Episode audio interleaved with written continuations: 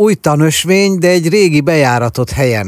Most őszinte leszek, én is itt szoktam kutyát sétáltatni, de az ártéri erdő résztől mindig félek, meg azt mondják, hogy az tilos. Megnyílik a terület, vagy ismerhetővé válik ez az, az új tanösvényel? ismerhetővé válik. Ugye, ugye ez egy teljesen józan, palaszti észre is belátható hogy, ok, hogy például a védett területeken, ha nincs lezárva egy védett terület, tehát nincs ez a klasszikus sorompó, uh-huh. és nincs kírva, hogy gyalog belépni is tilos, akkor egyébként a védett területek ösvényei, földútjai járhatók. Ugyanakkor az pedig nem járható, hogy mondjuk egy Budapest környéki, nagyváros környéki védett területen kizúdul hétvégén a nép, és akkor elkezdenek vadozni, terepmotorozni, terepjárózni a földeken, elhagyják a tanösvényt, letiporják a növényeket, károkat okoz. Úgyhogy ez nyilván nem működik. Hmm. A tanösvény az azt jelenti, hogy hogy a védett területnek a belsejébe is be tudja vezetni az embereket, bemutatja az ott lévő természeti értékeket.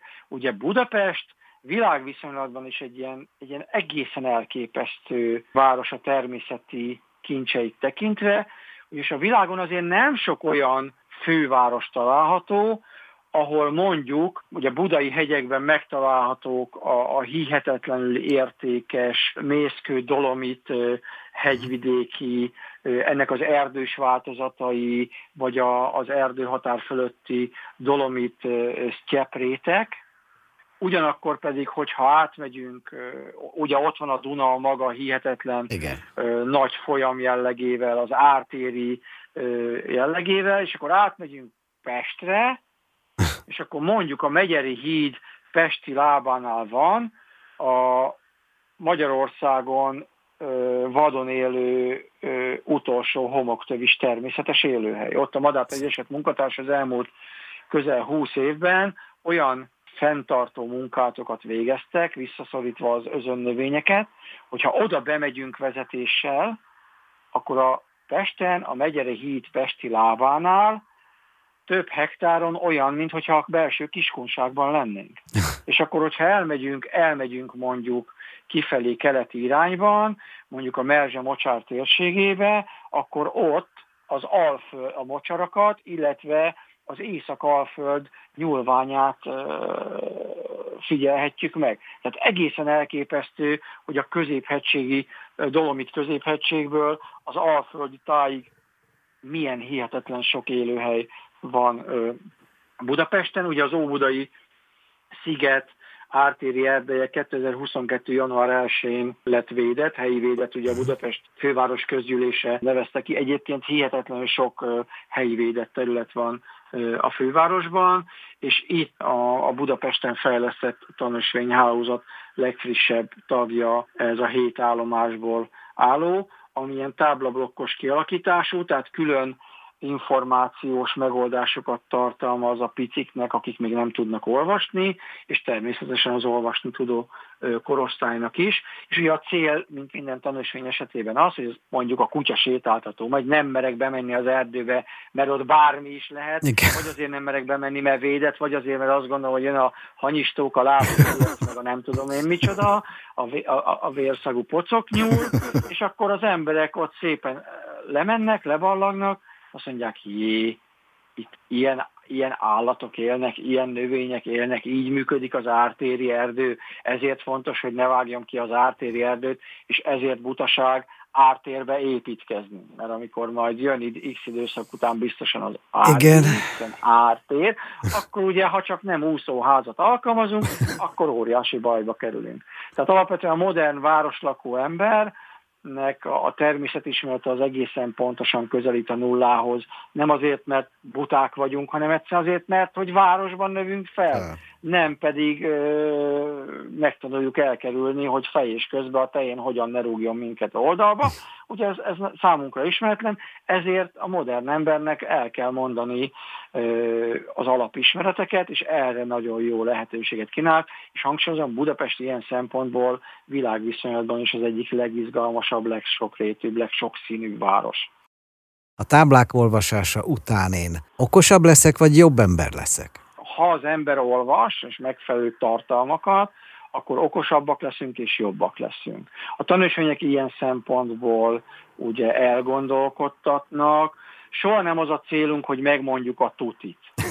Információt adunk, szakmailag megfelelő információt adunk, ami remélhetőleg el fogja gondolkodtatni az ember. Alapvetően nem működik bár ugye kénytelenek vagyunk bevetni a büntetést, tehát ugye vannak törvényeink, szigorúak büntetési tételek kressz esetében, de alapvetően a társadalomhoz való hozzáállás az pont ugyanolyan, mint az embertársainkhoz való hozzáállás, hogy a társadalmat olyan ismerettel kell ellátni, ami számára idegen, mert, mert nem szakember, tehát nem ökológus professzorokból áll, mm. hála az égnek a társadalmunk, akkor ebben a helyzetben pont ugyanolyasmi a szituáció, mint a gyereknevelés kapcsán.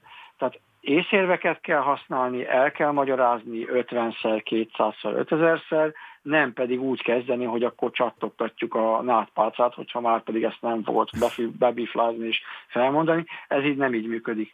Az ember értelmes lény, értelmes faj vagyunk, és hogyha az egyes emberhez el tudjuk vinni, és kis, kisebb közösségekhez el tudjuk vinni a megfelelő információt, akkor is csak akkor van esély arra, hogy az emberek gondolkodásmódját megváltoztassuk, és gyakorlatilag a, a büntetés alkalmazása az ebben a logikai sorban valahol a nyolcadik vagy a tizedik eh, helyen van, és értelmes ember nem akar odáig eljutni, mert nem lehet valakit eh, jobbá verni, ugye, csak jobbá szeretni lehet.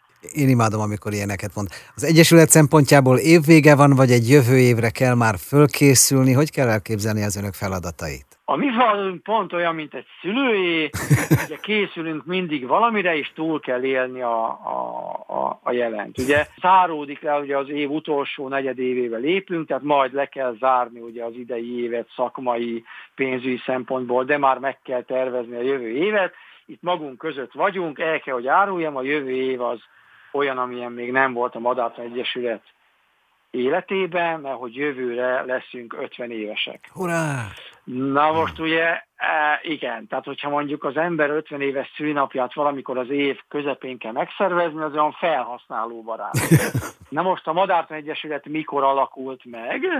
1974. január 6-án. Oh. Ez azt jelenti, hogy nekünk visszatérünk a Beigli Mámorból, és bele a, a mély vízbe, mert hogy, mert hogy január 6-án valami ünnepi közgyűlést, nagygyűlést kell tartani, eddigre nyilván el kell készülni január 1-ére az 50 éves ünnepi anyagoknak, itt például az NME elmúlt 50 évét bemutató összefoglaló könyvnek, tehát a jövő évünk az, az, az egyébként is nagyon, nagyon sűrű, tömény tevékenység mellett egy ilyen nagyon örömteli extrával fog megfejlődni. Tehát mi folyamatosan dolgozunk. Ugye ez akkor fura, amikor van mondjuk egy jeles nap, tehát mondjuk a madarak és fák napja, és akkor megkérdezik tőlem, mint szól, ez nekem mit jelent?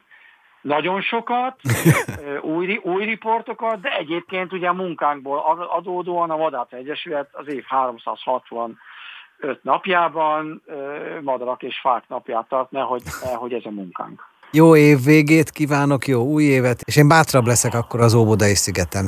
Érdemes bátrabb lenni, érdemes körülnézni, mert egy hihetetlen hely. Érdemes figyelni a madarászokat, mert jön az ősz, október-november, és akkor mennek az Óbudai szigeten, a sziget csúcsra, ahol ki lehet látni, mert ott bizony akár messze az északi sarkvidékről hozzánk látogató madarakat lehet megfigyelni. Mi meg őket figyeljük.